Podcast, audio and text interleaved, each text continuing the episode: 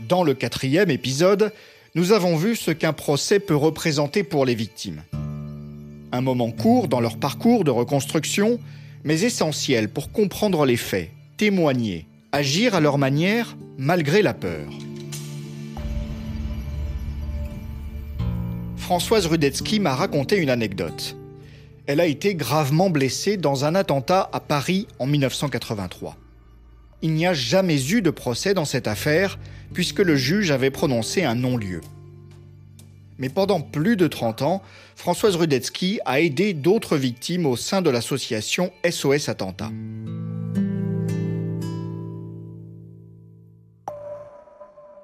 Les victimes doivent témoigner, ça me semble important. Certaines hésitent. Euh, moi, j'ai vu sur le visage d'une victime qui était aveugle à la suite d'un attentat, donc qui, voulait s'adresser aux terroristes, mais qui ne les voyait pas. Et quand elle s'est adressée à eux, c'était des, des terroristes d'action directe, ils ont baissé les yeux. Elle s'est exprimée et pour la première fois après sur son visage, j'ai vu un sourire. Et je l'avais fait venir du Portugal où elle était partie vivre dans sa famille. Et là, je me suis dit, c'est gagné, c'est gagné, le procès apporte quelque chose. Pas à tout le monde, bien sûr, mais c'est une étape importante. C'est vrai que le procès est une étape importante dans la vie d'une victime. J'ai retrouvé le témoignage d'Anilor Saada, enregistré à la fin du procès des attentats de janvier 2015 à Paris le frère d'Anilor Saada a été tué par le terroriste Ahmedi Koulibaly lors de la prise d'otage au magasin Hypercacher, comme deux autres clients et un employé. Est-ce que ça m'a fait du bien? C'est peut-être un peu tôt pour vous le dire. Euh, ça a été très difficile sur le moment. Là, je dirais pas qu'à ce moment-là, ça m'a fait du bien, au contraire. Mais euh, maintenant, euh, je ne sais pas. Enfin, je vis un petit peu au jour le jour je ne sais pas de quoi sera fait euh, demain, après-demain et, les, semaines qui vont suivre. Il y a des choses qui ne vont pas se réparer, il y a des choses qui ne vont pas revenir euh, à un état antérieur. Voilà. Est-ce que ça me fera véritablement du bien? Je ne sais pas. Je ne sais pas vous le dire. Ce procès des attaques de Charlie Hebdo, de Montrouge et de l'hypercachère était en soi historique. Mais a-t-il aidé les victimes et leurs proches à se reconstruire?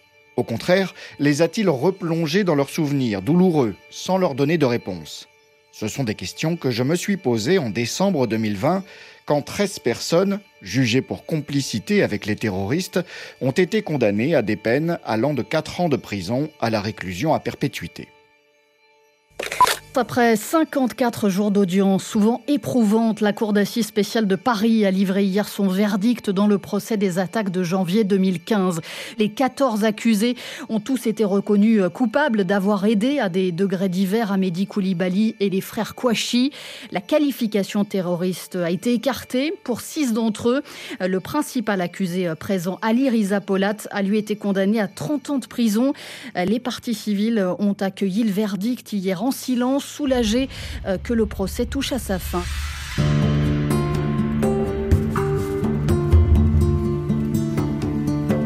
Le procès des attentats de janvier est un exemple. Dans cet épisode, on va aussi s'intéresser au procès de l'attentat de Madrid en 2004 et à celui des attentats de Bamako en 2015. Je suis Bruno Faure, journaliste à RFI. Vous écoutez Honte de choc, épisode 5, Procès terroriste, quelles conséquences pour les victimes?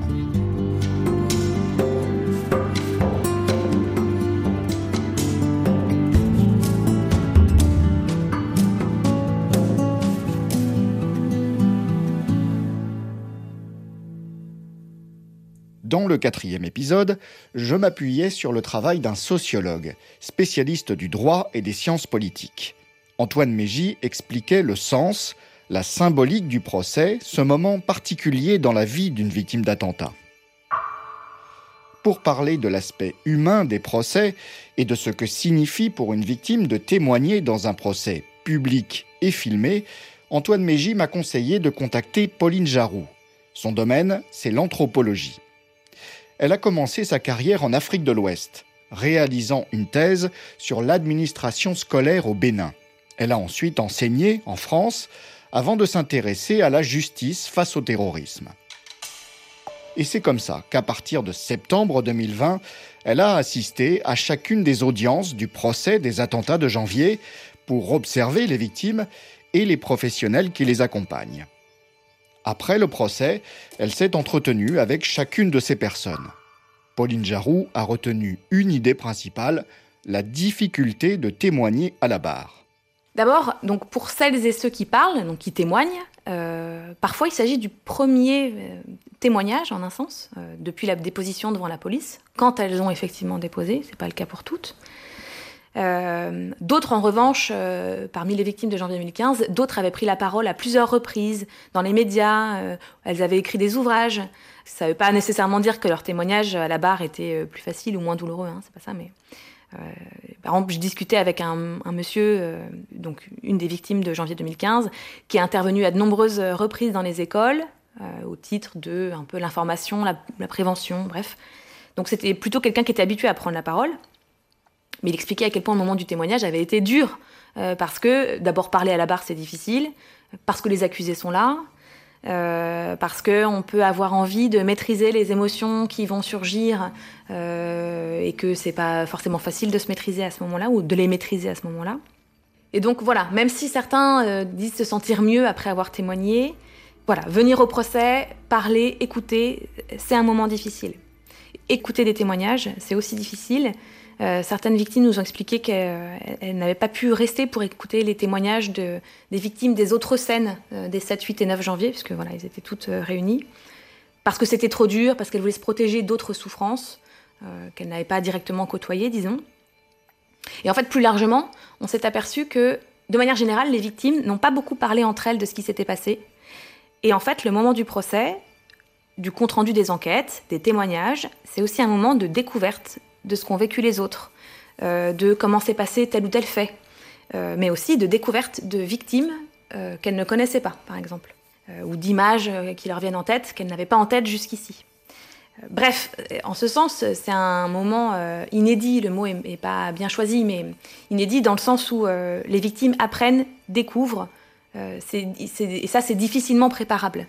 Et d'ailleurs, on peut penser que certaines victimes préfèrent ne pas venir au procès aussi pour ça, parce que ça va réactiver des choses, mais euh, peut-être qu'elles vont aussi euh, en apprendre de nouvelles. Dans mon métier de journaliste, j'ai longtemps été présentateur des journaux d'information. Et je me suis souvent surpris à dire les victimes lors d'un procès, comme si elles formaient un tout, un seul groupe, homogène face aux accusés. Sauf que souvent, ça n'est pas vrai. Au procès des attentats de janvier 2015, par exemple, il y avait près de 200 parties civiles. Les objectifs de chacun ou de chacune étaient très différents. Certaines victimes sont venues parler des faits, du déroulement de l'attentat. Elles voulaient en savoir plus sur le rôle des accusés, de leurs complices, quitte à ne pas avoir toutes les réponses à la fin et sortir frustrées du procès. D'autres voulaient parler de leur douleur, et de leur vie rendue difficile. D'autres voulaient parler de la douleur de leurs proches. D'autres encore de l'utilité du procès pour la société. Et puis, Pauline Jarou m'a raconté qu'une partie de ces victimes s'interrogeait sur d'autres types de responsabilités. Pour certains, euh, le procès vise aussi à établir des responsabilités. Bien sûr, celles des accusés, mais en fait, la notion de responsabilité a été étendue aux services de renseignement et de sécurité. Euh, par exemple, pourquoi les Kouachi n'étaient-ils plus surveillés? Pourquoi la sécurité dans les locaux de Charlie Hebdo avait-elle été un petit peu allégée euh, peu de temps avant les attentats? Et puis d'autres, euh, alors certes rares, hein, mais d'autres victimes ont, même questionné la responsabilité morale de certains politiques, et en l'occurrence beaucoup des politiques de gauche, euh, sur une forme de, de laxisme qu'ils auraient eu à l'égard de l'islamisme ou de l'islam plus radical, disons. Pour les victimes, le procès d'un attentat peut être synonyme de colère.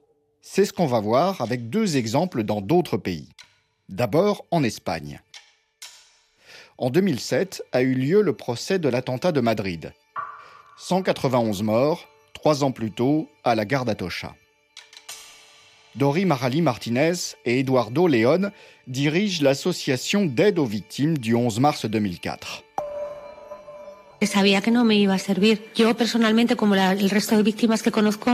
Je savais que ce procès n'allait servir à rien. Pour nous, les victimes, ce dont nous avons besoin, c'est de réponses. Et ce procès ne nous en a apporté aucune. Je ne sais toujours pas pourquoi je me suis réveillée un matin pour aller travailler et je me suis retrouvée quelques heures plus tard à l'hôpital avec une jambe en moins. J'y ai passé des mois. J'ai énormément souffert. J'ai subi plus de 20 opérations. Je n'entends plus d'une oreille, sans parler bien sûr du traumatisme psychologique. Et je ne comprends toujours pas. Je ne sais pas pourquoi ces attentats ont eu lieu. Je ne sais pas qui les a planifiés, ni dans quel but. Je l'ignore. Nous, les victimes, nous avons besoin de réponses pour faire notre deuil.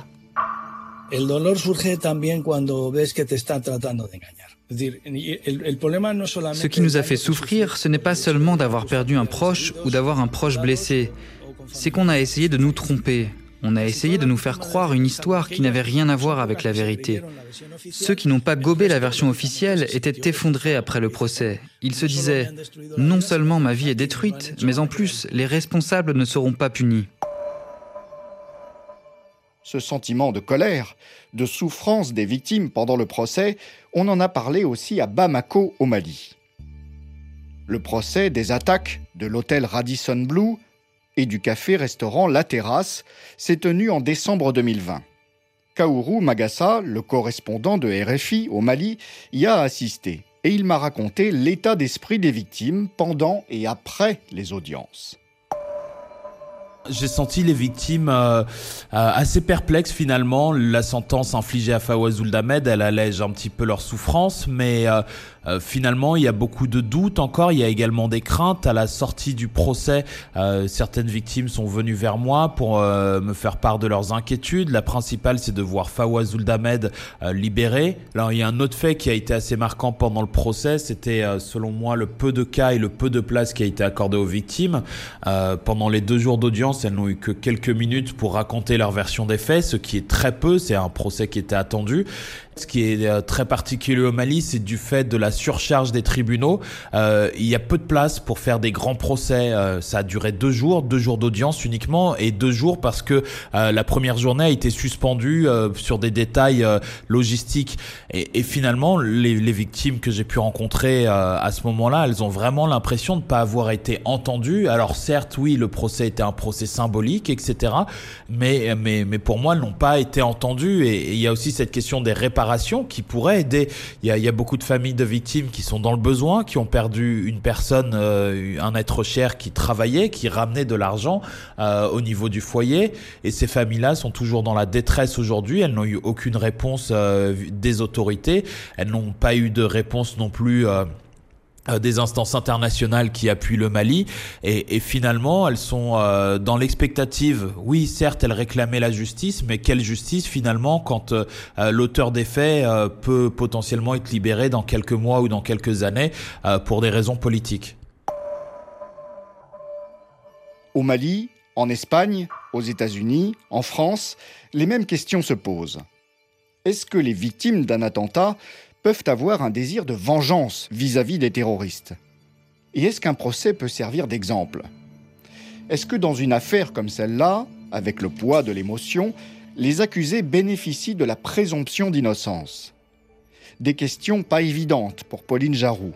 En tant qu'anthropologue, elle ne veut pas empiéter sur un sujet politique.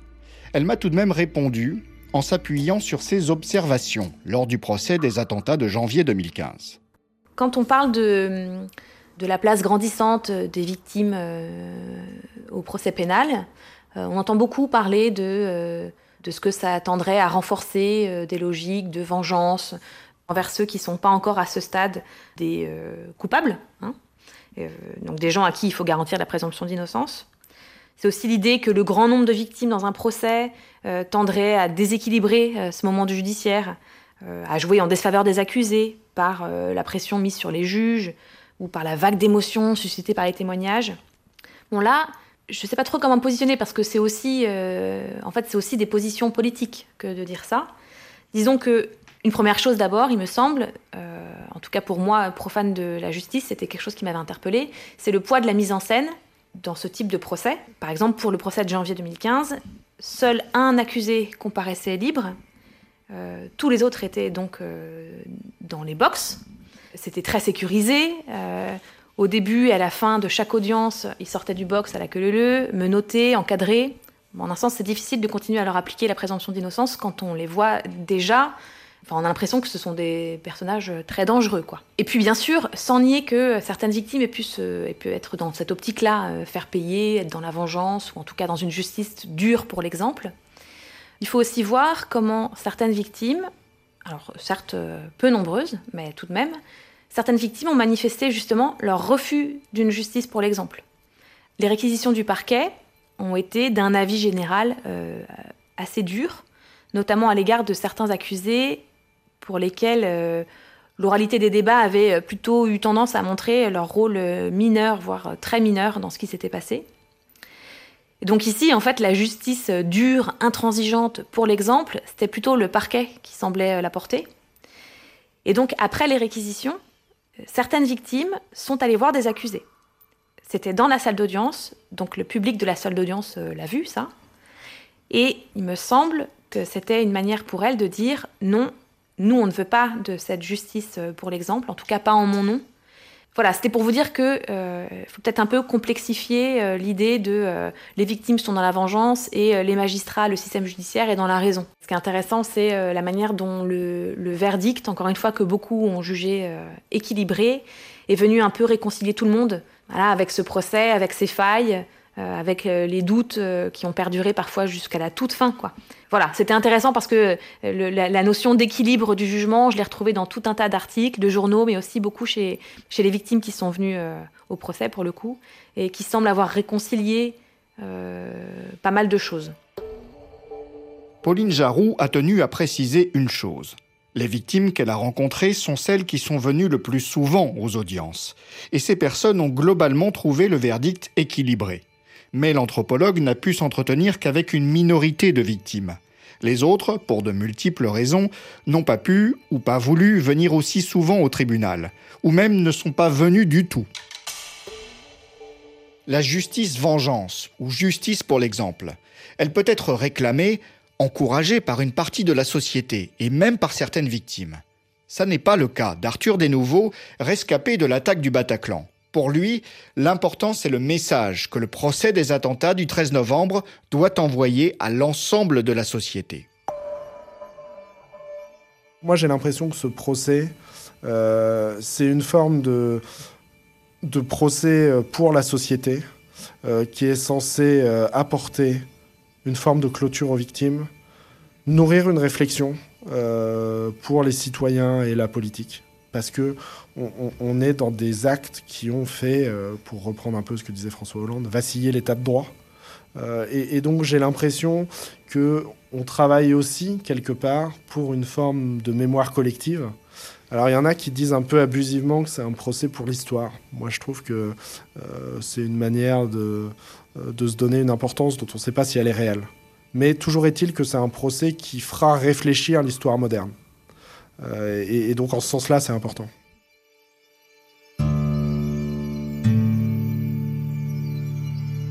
Que reste-t-il d'un procès pour terrorisme après le verdict? Que se passe-t-il dans la tête des victimes? Quelles traces doivent laisser ces procès dans l'histoire? Ce sera le sujet du sixième et dernier épisode d'Onde de choc.